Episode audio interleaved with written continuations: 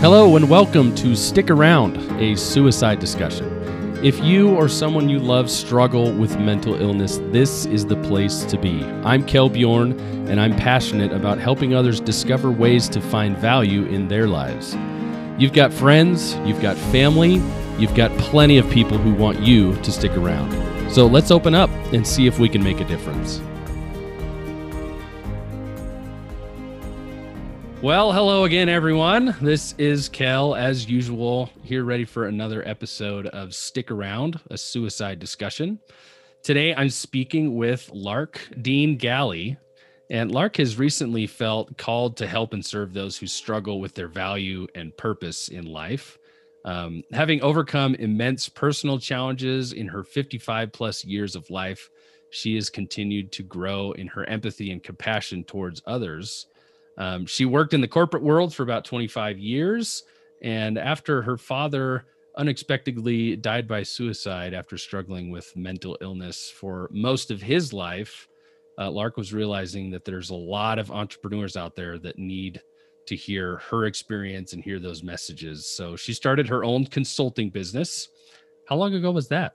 So that was I went into consulting about nine years ago, but it was more in my logistics industry. And then oh, I took yeah. over my dad's trucking company. And then uh, shortly after that, so probably about five years ago, five, six years ago, I started doing business consulting. And then when my son passed away, the focus shifted, right? Right. Yeah. Well, then, so Lark mentioned as well that her son did die of suicide back in March of 2019, just last year.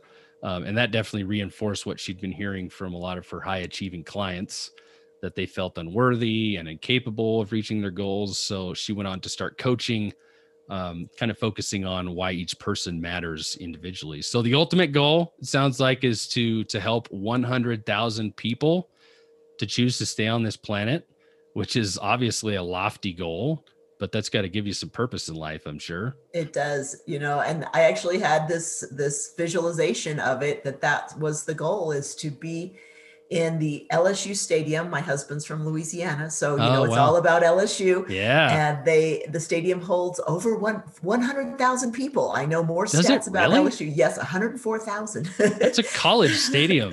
yes, it's actually bigger than the Superdome.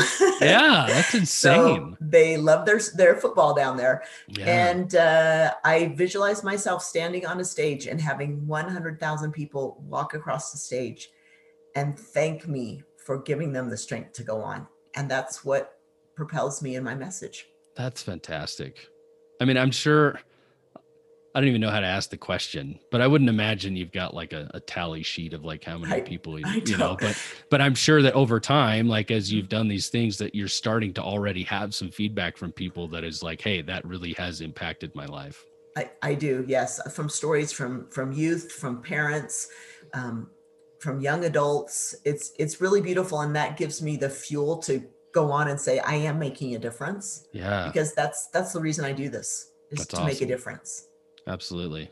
Well, we'll dive into to some of those details of the things you're doing here in a bit. But first, I wanted to kind of jump into your dad's life a little bit, just to start. Um, you mentioned that he was struggling for most of his life with his mental health and um, were there obvious signs back then to your family of what was going on with him? Now there are obvious signs. Oh. And he was not diagnosed with bipolar until he was in his early 50s. Oh, so wow. this would have been over 20 years ago. Yeah. And and he has passed away from suicide January 2014. So it's been a while. Yeah. Um, so looking back, I can see the signs. And what was very interesting, I, I just finished my book. It's going to launch November 10th. And my friend who knew me from high school, who was kind of guiding me on this book writing process since she's written a book before, she said, Now you're going to write about your childhood, right? And I said, No, why would I do that? Huh. And she said, Because I know you and I know your childhood, and your childhood was maze, uh, very messed up. Really? Yes. And and you know, when you go through something, that's your normal. Yeah but I started to write, and I have a whole chapter on my childhood. And looking back, I realized that while my dad made it very much an adventure, it was also like really unstable. Wow. We we moved all the time just because I went to a different school every year of my life. Uh, No there were times, yep, there were times when uh, my mom would go and give uh, give plasma so we could have ten dollars to eat for the week. You know that there would be some money to eat. oh my and my gosh. dad was just doing. He, he just wanted to have all these adventures, and so there wasn't a lot of stability. Um, my friend even reminded me of the time when she was over and she saw me hoarding food so that I could have food for the next day. And I'm like, I didn't I didn't even remember that. So if you don't remember things, they were normal, right? Yeah. Because you only remember what's not normal. That is so crazy. I would think about my, I guess my own childhood and like, if I look at the friends that I had and going over to their house, I mean, obviously you kind of soak that in. I mean, you could tell here's how that family was, or here's how the situation was. But to them, it's totally normal, like you said. That's really interesting. Exactly. So when you first started, I would imagine your your game plan was just kind of, hey, here's what I've learned through this loss of my father and and now my son and trying to help other people cope. But that's really interesting. It takes a third party to say, now you need to go back farther than that. Yeah, you need to dig. this." yeah. And the, the other thing that it brought to mind, and you know, as you un you write these things down and you peel back the layers of this onion, this messy onion that caused a lot of tears as I'm writing this book, I realized that I parented in a way that allowed me to have some kind of stability in my life because Huh. literally this is one of the stories I put in the book like it is crazy. I'm in junior high school. It is a Friday. My father comes home, he gathers the seven kids around, he pulls out a map and he says, "Here we are living in um, Mem- not Memphis, is Nashville, Tennessee. Hmm. Tomorrow you're packing your stuff and we're getting a U-Haul and here's the map and we're going to Virginia and this is where we're going to live. Oh my gosh. Like that was normal for us. It's just like, and we're off. But the way he made it sound was like a huge adventure. So I thought we were having all these adventures, you know, Yeah. all our life. but it was crazy. Yeah. It'd be so hard to keep friends because you'd be like, I don't know if I'm going to be here that long. Like we can hang out, but I mean, You know what? are. and and and I'm very outgoing, but it's almost like a superficial friendship because like you said, you never know when you're going to be picked up and moved. And so yeah. you think of of people that have had uh, known people all their lives. My husband was practically lived in the same house his entire life. He has friends from when he was 5. They're still Yeah. friends. Wow. I'm I'm lucky I have a friend that's from high school that can remember me, you Yeah. know. Wow. That is crazy. So what how did you you you mentioned that you kind of used some of that in your own parenting to maybe oh, yes. take that on the flip side and be different? Like so No, how well, or yes. So kind of the very, same. well, very stable. Um, I committed to my husband to living in the same house until the kids graduated from high school. So we're in the Yeah. same house, which has been hard for me. I will admit. You know, there's so many adventures. You know, so many places to go. So that's been a little bit difficult, but it's it's created a lot of sta- stability for the kids. The other thing is that I really crave order, and everything has a place, and there's a place for everything. Mm. And so when my kids, specifically my son, who spread his stuff from one end of the house to the other, who who was into, you know, science projects and taking apart anything. If you gave it to him, he was taking it apart into every little piece. He had Yeah. bins of where he'd take parts from, you know, machines and anything you'd give him. And so he, it was everywhere.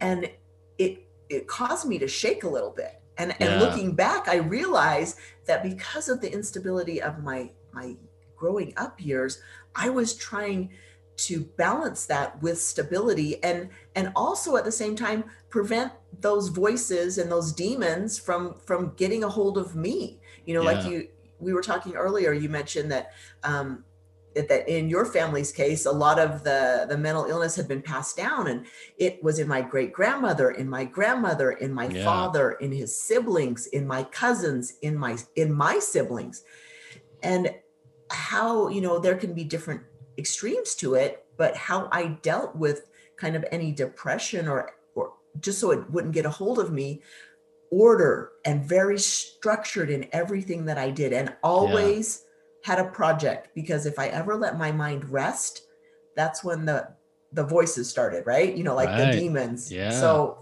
and I didn't even realize that that's how I managed my life until I was writing it in this book. Yeah. That's so write your story. yeah, it's crazy. Well, so uh, you, you mentioned that your dad didn't really start to cope with some of this stuff until later. So, what kind of help did he pursue? And and was there any improvements there for a while? So he was on medication on and off for about 20 years and and okay. you know sometimes they got it right the and sometimes not and he still struggled it was that manic you know where he would be on top of the world he would go out and buy a new vehicle and not really be able to pay the monthly payments or you know the insurance for it and Yeah. and he had stuff like he collected different high value items he lived in my basement apartment so he didn't have any real estate but he had trucks and he had Wow. all of these different things things he didn't use or he didn't need but he would get in these manic states where he'd go and buy stuff you know i actually found a vehicle that when he passed away i found out that he had this brand new vehicle that he bought that he left it on the dealer's lot and the dealer didn't even know that it was a huge lot Are you serious? like it's crazy Wow. crazy stuff Yeah, that's crazy. Well, so what kind of I guess if we if we kind of move towards your son a little bit, were there some similarities with with your son as So far as was- bipolar goes, or was it more kind of depressive type things? You know what? We never knew really that he was depressed, and that was something that I watched for in my kids to kind of see if if this family illness had come through. And while my son was um, diagnosed with ADHD, you know, and he was always kind of hyperactive and very busy and, and active. He he was super smart, just very active mind. I never saw what I would have called a, a depressive mood. For example, I have a, one of my brothers I noticed this as he went into his high school years. He kind of got moody, and and he later experienced those tendencies towards the bipolar. Yeah. Um, I was looking for that in my kids, and I never noticed it. But this is what I did notice, um, and I kind of made fun of it because we we tend to do this. M- My boy was the most sensitive child really? Most sensitive. And you know in our culture that doesn't always go over well. And so i would kind of make fun like oh, son why are you so sensitive? You know you need to buck up. Look at your sisters over here. They're they're not crying you know. And Yeah. he he was so tender hearted Is he the and- only boy? He's yeah well well that's another story so so there are two boys and two girls but i didn't know about we didn't know about the second boy the older boy until just about two and a half years ago it was one of our elf stories and i talk about it in the chapter in my book about Okay. uh, you know, it's coming up on three years now. My husband got a call from Louisiana, where he's from. We live in Utah now. Yeah. And uh, basically, it was, I think you're my daddy. No way. 27 year old, you know, ca- Wow. calling up. And uh, he was married. He had three daughters and a boy on the way. And Wow. and that was kind of shocking, you know, like, oh, here we go. But it was a little bit different because here, Christian, my son, had grown up thinking he was the only boy. He's very alpha male. yeah. And suddenly, not only is he not the only boy, but he's also not the oldest boy. oh yeah. And so he kind of had to do some mental things with that. But in in retrospect, I feel it was such a huge blessing for our family because they were in our lives for just over a year before Christian died. Christian got to meet them. We were in Louisiana. They came up to Utah to see us. I have a picture of him holding his nephew, just Yeah. cuddling him. And he loved being an uncle and for him to meet his brother and and create those relationships. And then when christian passed away to have that family to help us you know to have little kids these little grandkids who think you walk on water. I mean they think Yeah. papa walks on water right? My husband. And that family was one of um, the contributing factors to helping us make it through. And so you look at this thinking oh well this is a, a, a strange and different situation and yet it's been a beautiful healing situation for our family Wow. That's fascinating. i know that's a whole different can of I worms know. How do I bring that back in? Yeah. but but I would just say, you know, Christian didn't really, uh, in my opinion, manifest a lot of depression when he was 15, almost 16. Um, he and my husband were having the, the the parent talk, like you know, school starting, you need to buckle down, you need to do this, you need to do that. Yeah. And my husband's um, military vet, and he noticed that my son kind of was disengaging, which is a sign of of um, suicide ideation, you know, kind of checking out. yeah. And because of my husband's training, he had the presence of mind to ask my son, Are you feeling suicidal? And my son Wow. said, Yes. You know, that's not a normal conversation, you know, but but my husband asked. And I believe that because he asked, we got an additional three and a half years with my son. Well, so that's key right there. I mean, I keep Yes. hearing that conversation that we don't want to ask that question because it's like you're going to put ideas in their head. But now No, they're proving that it's like it's already in their head. We need to find out and then take the steps necessary. Exactly. And that's so important. And uh, so he came in the house. My husband came in the house and said, Christian's feeling suicidal. Go talk to him. I'm going to get on the military hotline for suicide and see if I can get him with a therapist tomorrow because this was a Sunday night. Took him to a therapist the next day. They had a chat. I came in the room and the therapist said, So do you want to tell your mom or should I? And uh, he said, No, I'll tell her. And this was the great reveal. You know, Yeah. boy's almost 16 and he's like mom i don't believe in god i believe in science and he's looking at me like i'm going to explode and i look at him like this is your big reveal you know Yeah. and i'm like well son you know i believe god is science but you know you've got to run with what you believe and i i look at the situation and i think how did i create an environment where he felt so unsure of telling me that without a therapist there and creating Right. such a situation and the other thing I thought was, you know, as parents, we need to be willing to hear stories from our kids where they walk in and say, "Mom, I'm gay," or "Mom, I got my girlfriend pregnant." Yeah. Right? And and how are we going to react in those situations when they have this this reveal that's not maybe the way we would want things to be? And I've just come to the conclusion since my son has passed away that as parents, we're here to guide and love our kids. That's it. Yeah. That's it. You know, we're not their saviors. We're not their dictators.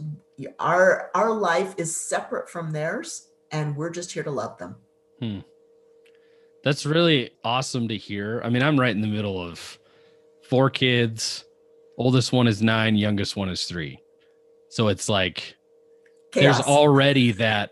Why are you not doing what I told you to do? oh right? yes, And it's and so it's hard frustrating, right? to right? get away from that. Like, I'm the dad. Yep. You know, why am I having to tell you 500 times to put that away or whatever it is? and you know what? It's not it's not avoiding consequences, Right. right?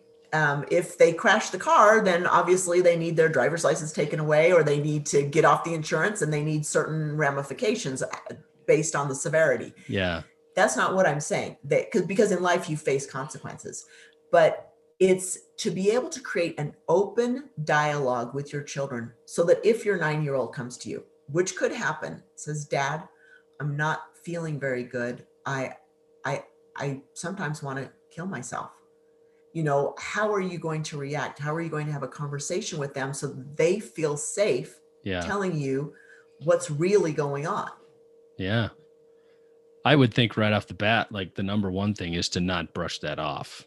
right Right. Cause I think naturally it's like, oh, you know, give me a hug. Let's watch a movie, you know, Yeah. get over it type of thing. Let's do something fun. But that's not getting to the, the root of the problem. Right. Because for kids, especially, you know, some things that we might not think are especially um, traumatizing, they could believe that their whole life is over. Yeah. They don't have the perspective that we have. That is so true. And the other thing, you know, with social media and the way the world works now, we cannot parent like our parents parented us. It Right. doesn't work. You know, for so long, that's the way, well, I turned out okay, you know, and I didn't do this. that Yeah. that's not going to work anymore. yeah. We are our children are living in a different environment from where we grew up. Absolutely. It's crazy. I mean, the contrast is, I mean, I, never, I didn't, I wouldn't have thought it would have been this different. Like, Right. I feel like the contrast of my parents' generation to mine is like night and day, right? It's Mhm. so different. Huge. Yes. And then slowly but surely, like, I kind of gauge it by conversations with teenagers, you know, whether it's at church or whatever. But just like for a while there, I felt like I'm not too far off from you guys. and now you're like now it's like- no, this is so different from when I was a teenager. Mhm. And my kids are not even to that part yet. It's just going to be so much exactly. Yeah. Well, the thing, you know, think about this. When you were in high school, think of something stupid that happened. Like it's mortifying, right? yeah. Maybe five, ten people knew about it, right? Yeah. Okay. social media. Oh my god. You do something stupid and a thousand people, 5,000 people know about it. At least everyone in the school. Exactly. You know, Yeah. How do you carry on? How do you like put your head in there and say, I'm going back to get ridiculed? So it's Wow. it's something that we as parents need to be aware. They are in a completely different world. And then I was talking to a teenager last week and she's, you know, 17, a senior, very pretty, cheerleader, you know, all of this stuff. And she's telling me that social media plays a huge role in their lives, but it's it's it's also can be on a on the sad side for people that are not in the popular crowd. So Yeah. let's say that she doesn't feel well and her friends on her cheer team they drop things off at her house and she posts about how thankful I am and I have a great friend circle. Yeah. What if you don't have a great friend circle and you're seeing that on social media and then it just compounds the fact that you're feeling isolated yeah. and and that's why we just need to be so careful um when my father passed away by suicide i did not talk about it. I could not physically talk about it. Most of my friends good friends didn't know how he actually died. When my son passed away by suicide i wanted to go there. I wanted to like ignore it not talk about it. But i realized that the situation was not about me as a parent. Did i fail? It wasn't about my son, what problems was he having. It was about saving lives. And if we don't talk about suicide and we don't talk about the problems around it and remove the stigma, then people feel isolated even more. Because if you can talk about mental wellness, and if I can talk about it, and if I can make it a safe conversation and a safe place for you to share your feelings with me, and I can say, I've felt that way before too. I've struggled. Then suddenly the other person is not feeling so isolated and they're not feeling like, well, I must be the only one. yeah. Because that's what it was like five Right. years ago. Absolutely. Well, so how was the support system for you? I guess when compared to when your father passed away and then when your son passed away, did you did you notice? Well, I didn't say yeah, the people were very kind. You know that you know they knew my father passed away. Um, I had a strange relationship with my father because he just was not emotionally available ever. Hmm, So there was there was not a real strong emotional bond, and yet when he passed away, I was really surprised at how it, how deeply it affected me. I went into five months of depression wow. that I didn't even realize. I would I I don't remember functioning for five months. It was just gone, right? Autopilot. just kinda- yes. yeah. Yes, just like checked out. With my son, I started to go there and I realized I can't I can't go there. Um and because we were very vocal about the suicide, people were so supportive. And there was none of this, well, your kid's going to hell because he killed himself. You know, there was there was Yeah. none of that. They were just so concerned and so many parents I could tell that they they were concerned for me, for my son, but they were also concerned for their own children because you know it's the saying, there but for the grace of God go I, right? They Yeah. they didn't know if their kid was going to make it. Wow. I mean, it just, I don't know. I, I like to look at it. Maybe like isn't the right word. I look at it as just the perception of when you hear that someone has died by suicide. And and you're right, it has changed a little bit. Where, you know, before I think of back when I'm in high school or, or back if I heard of someone dying by suicide, then it's like, oh man, what was wrong with them? Or maybe they're going to hell, you know, like you said, or Yes. or maybe you know it's all and even still like i i noticed on facebook or somewhere like someone had died by some cause it wasn't by suicide and i almost wished that my friend that i mentioned to you before that died last year by suicide I almost wished that he could have died in some other way because there's that stigma it's still there and i'm even still having that thought like it's not as i don't even know what the word is but it's not as acceptable i guess Right. almost Well, it's it's so many layers to that. Um, the first thing about it is that when somebody dies by suicide, they are not in their right mind. And we Yeah. need to understand that because we have an innate desire to keep living, to keep breathing, right? And if someone has overcome that innate desire in us to continue to exist, they something is broken in their mind. And so instead of looking at them and condemning them, we need to say, we need to have compassion for their situation. The Yeah. other the other thing that goes along with suicide, like you were saying about your friend, is like, I wish he had died another way, right? Yeah. Because the layers with suicide and the people that are left behind, you're you're left wondering, why didn't I see what was going on? Why wasn't I enough that that person could stay? Why didn't he tell me? Why didn't I know? Why, why, why? Yeah. and it hurts uh, you know on a much deeper level than than if the person was in an accident or if you know they passed away from old age or what however it, it dying still hurts you know the people left behind Yeah. but that they don't have all those additional why wasn't i enough That's interesting. I have never heard it put that way before. Because you're right. It's like if someone died by something else, or I'm not the one that had some act that made it happen. yes Right. But when someone dies by suicide, especially like in your case with someone that's like your son or that close, I mean, mine was a friend. I felt the effect of that, but not as much as his family, of course. right and that almost guilt that they must go through of Yes, feeling and- responsible like i'm the one that did this like you said i'm not enough for them to want to be here right and, that's that'll drive you down Yes, and that, and I have to catch my thoughts, especially in the big beginning. I have to catch my thoughts and not even go there. And then you mentioned a really important word. You mentioned the word guilt, yeah and we use guilt in the wrong way. And if you look up the definition for guilt, it means um, with the intent to harm.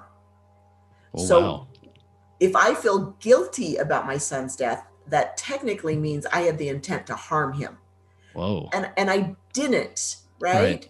And most Yeah, people, so not. most people are using that word in the wrong way. We can say, I regret. I wish things could have been different. I wish Yeah. this or I wish that, right? But not to feel guilty. interesting Let's take that away from this, you know, the conversation about someone dying.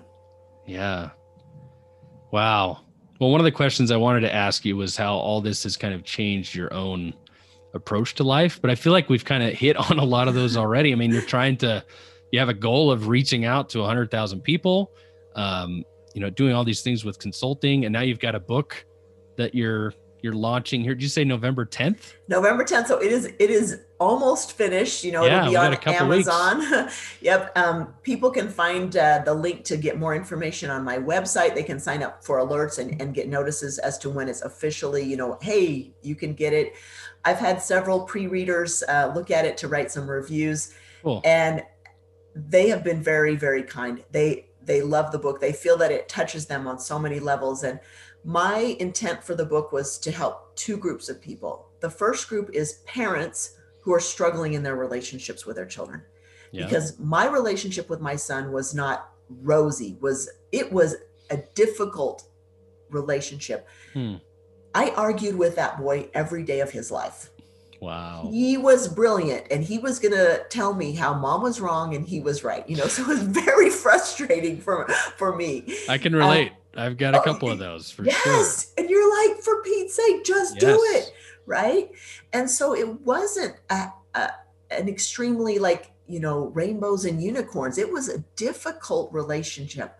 And so i i posed several things of now because of what has happened i look back how wish i how would i wish if things had been different?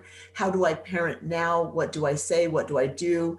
Um, that so that's one group of people the Yeah. other group of people is the people that are hurting and maybe they've lost someone and specifically to suicide they've lost a child or they are not feeling hope they do not know how to even breathe how to even get up in the morning because the grief that it can just come in waves you know i i do a lot of these podcasts and most of the time i'm i can be pretty upbeat and say let's look at this dark topic and let's let's take it out let's examine it and then let's like okay how can we move on? Yeah. Um, but just last week i was doing a podcast and boom i just started crying out of nowhere. Oh wow. So it can it affects me in different ways and every day i'm just like well we'll see who shows up and and Yeah. that's who it's going to be and just allow whatever it is you just have to allow the feelings for the day That's a great point. I mean, I I don't know. It's almost like you wonder how long am I going to grieve? Right? forever But Yeah. there isn't there's no way to put an end on that because like you said i mean 10 years from now you're gonna have a day that just slams you right You know what? Yeah, I was I was at a women's retreat, and uh, w- the woman next to me, she was in her fifties, and she had lost a baby to SIDS. The baby was four months old. wow Okay, only four months old, right? My son was nineteen, so the Right. baby's only four months old. It's been fifty years, or excuse me, thirty years since she she passed away. This other lady at the retreat said to her, "Do you think about your? How often do you think about your daughter?" And I'm sitting there, and I already know the answer. yeah And and and the lady said exactly what I was thinking, and she goes, "I think about her every day." wow So it's not like, "Hey, let me bring up your son," because she's obviously forgotten that she had a son, oh right? yeah No, um, I actually enjoy talking about him because I feel that brings him closer to me and helps me share his story and his struggles and yeah um, the, the things that we wish could have been different. Yeah. That's an amazing story. Cause I mean, I'm thinking like with your son being older, you have memories, right? You have things, remember that one time. And it's almost kind of nice to maybe even joke about some of those times to kind of lighten the mood every once Mhm. in a while. But if you lose a four month old, I mean, you have memories of holding that person, obviously. But it's just that feeling, that loss. That's just, you're never Mm. quite gonna. Right. And I don't know that you would want to, you know, it's No. not like she doesn't want to forget. Exactly. You know, and when you lose a child, you're losing the future you had envisioned for that child. Oh, Right. yeah. All these milestones. And Right. and that's that's kind of hard too, right? Yeah. That's a great point. Mhm. It's gonna be very difficult. Well, so that the name of the book itself, and you kind of mentioned this, waking up with without having being able to breathe sometimes, Right, learning to breathe again, choosing to heal after losing a loved one to suicide. Well, that's an interesting wording right there. Choosing to heal. I mean, you mentioned with your son, you can almost feel yourself going back into that dark Yes. place and kind of making that decision that it's got to be different this time. Exactly. And that's my whole point is like if you want to heal, you have to choose it. And I have to choose it every day because I notice when I start those negative thoughts and I think, what if he hadn't died? And I start to spiral. That's immediately, that's what will start the spiral. And I have to catch myself and I'm like, well, I don't live on, on, on an alternate universe. I can't change reality and and now i'm pretty good with it in the beginning you know that first year i would say but if i could but if i could change and, I'm- and i would have to catch myself but i can't yeah. and so what do i want to do now to change things going forward Yeah. Wow. That's a great mindset. And it's like you said, it's got to be an everyday commitment. Mhm. Well, so when did you decide, hey, I want to write a book about all this? you know i think i've wanted to be an author my whole life but it Really? was not not this topic you know Yeah. and um, so what happened is with within a very short time within less than a week of my son's passing i went from not going to talk about this not going to post about this not going to ever admit that he died by suicide to getting on facebook and telling the entire world how he died and what i wish had done differently Yeah. and essentially just feeling called to this suicide prevention platform which honestly kel if you had told me 19 months ago hey lark you know you're going to be on my podcast and we're going to talk about suicide prevention and you're going to share all your deep dark secrets about you know your problem childhood and i would have said oh no not me because way. we don't talk about that yeah. And I have found healing not only for my son's death, but for my father's death when I finally started talking about it. I, I finally found the healing and I found a mission uh, that was bigger than me. And that's helping other people. And so, as I was going forward in this, like I call it like this mission, um, Yeah. I I just told God, I'm like, I am not a doctor. I'm not a therapist. I'm not a counselor. I am just a concerned parent. And I have no idea how to get this message out or even what to do. So just lead me every step. I will do whatever you want me to do, but you got to show me the way. yeah. And it's just been different things. Like uh, one inspiration I had was to be on other people's podcasts. And I'm like, okay, I've been, I've done close to 30 podcasts now in a year, and I have uh, a bunch more lined up in the in the next couple months. And uh, and then the next step was, and you need to write a book. And I'm like, oh, whoa, whoa, you know, we need Wait a to write a, second. book. Hold on. and you need to let everybody know all these things and how they can they can change and help their lives. And I'm like, okay, I guess we're writing a book. And yeah. that took I thought I could do it in two weeks. And let me just tell you, for those who Oh my haven't written a book, that's deeply emotional. Uh, Yeah. It took me over a year because it was deeply emotional. And I would write, you know, a, couple pages and I would think, I'm done for the day.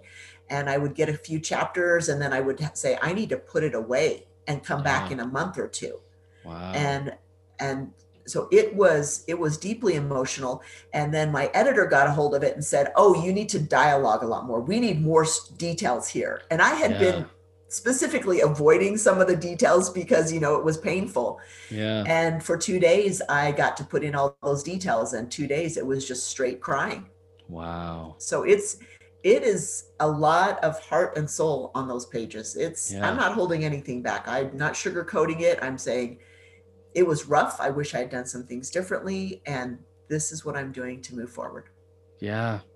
Well, that's awesome, Lark. I mean, it's just so amazing and impressive and all that. But it's, I'd say the majority of the people I've talked to on this topic have been moms of a child who had died by suicide. Yeah, and the you get- amount of passion yes that is there is like, and you said I wanted to write a book forever, but it was never on this topic. But it took something like this for you to say, this is what I'm passionate about, and this is what I'm going to do. Same thing with this podcast. I wanted to do a beatboxing podcast for like a decade, and I never did it because it's like, oh, that would be so fun because it's something I'm interested in. But there was never enough passion for me to take the time to actually put it together until my friend died. And then it was like, there's a steamroller, Oh, right? yeah. And now I've got this this passion, and something I want to talk about, and it can keep me going. And I get I get see the same thing with you and and countless other people, where I'm sure there's plenty of people across the world that have lost a son, a daughter, a family member that don't have the ability to to share their story like you do. well And- exactly i think we're all given different missions for example i have a friend up the street whose daughter died by unintentional overdose two months after my son wow. and her mission is not to go out and spread the news you know about it her mission now is helping to raise these three children that her daughter left behind Wow. Would i want to change missions with her? No. Nope. nope. I got four grandkids. We're good. Yeah. um you know but she she spends she's almost like a surrogate parent. Yeah.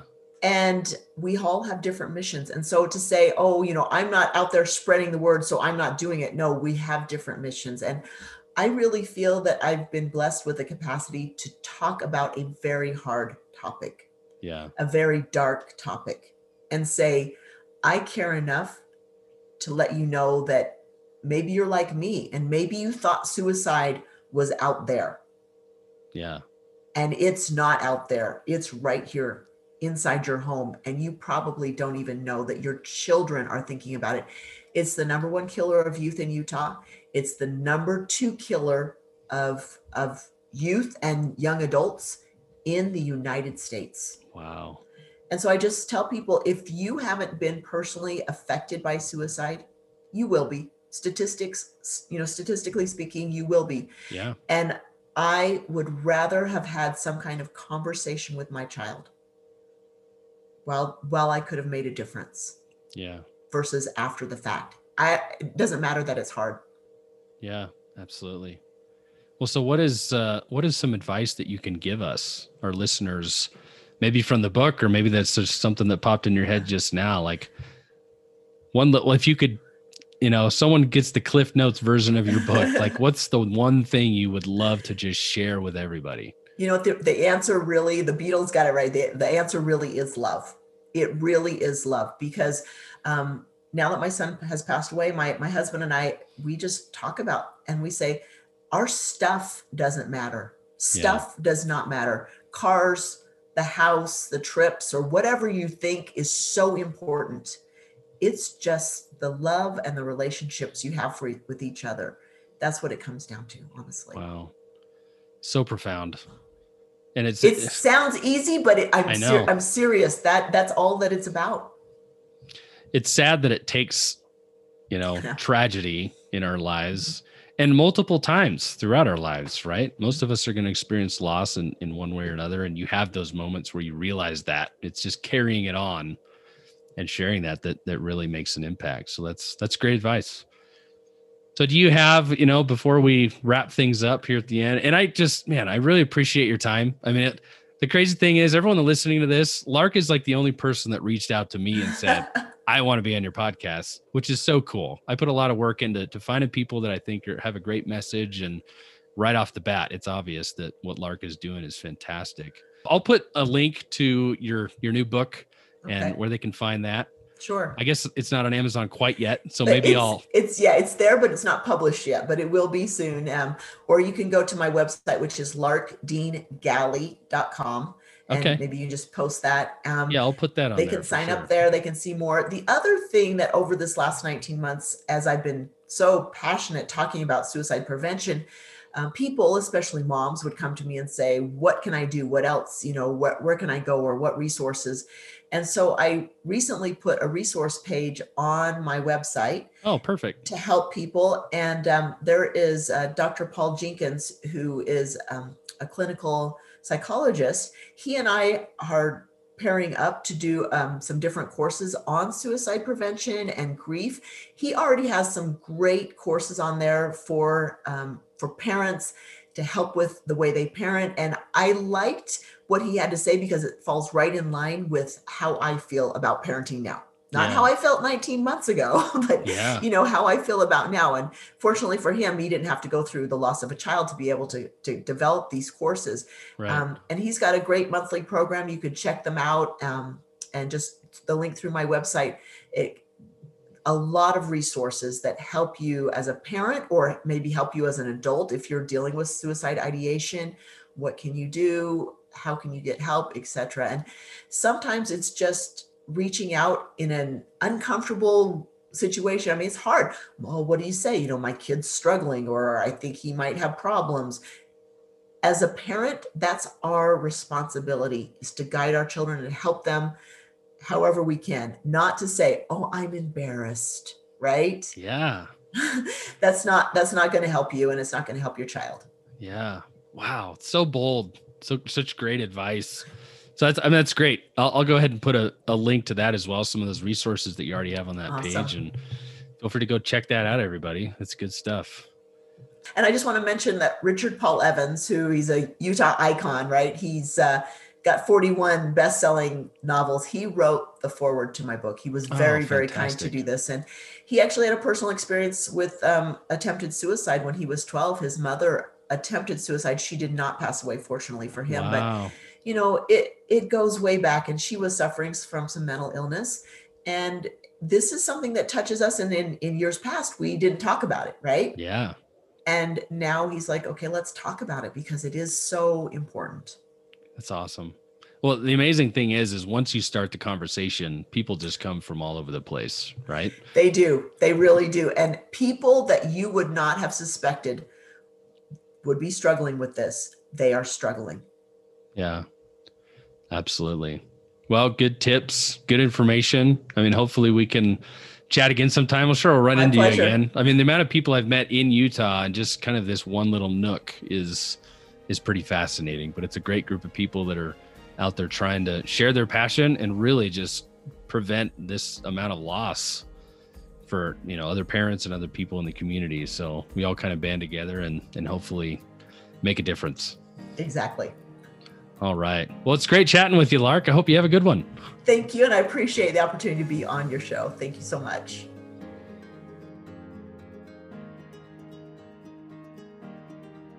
Hey, thank you again for listening in today. If you truly are struggling and having suicidal thoughts, please call the National Suicide Prevention Lifeline at 1 800 273 8255. They are available 24 hours every day and are anxious to help people in need. If you prefer to text, I would recommend the Crisis Text Line. They provide 24 7 support via text message. They're here for everything from anxiety depression, and suicide.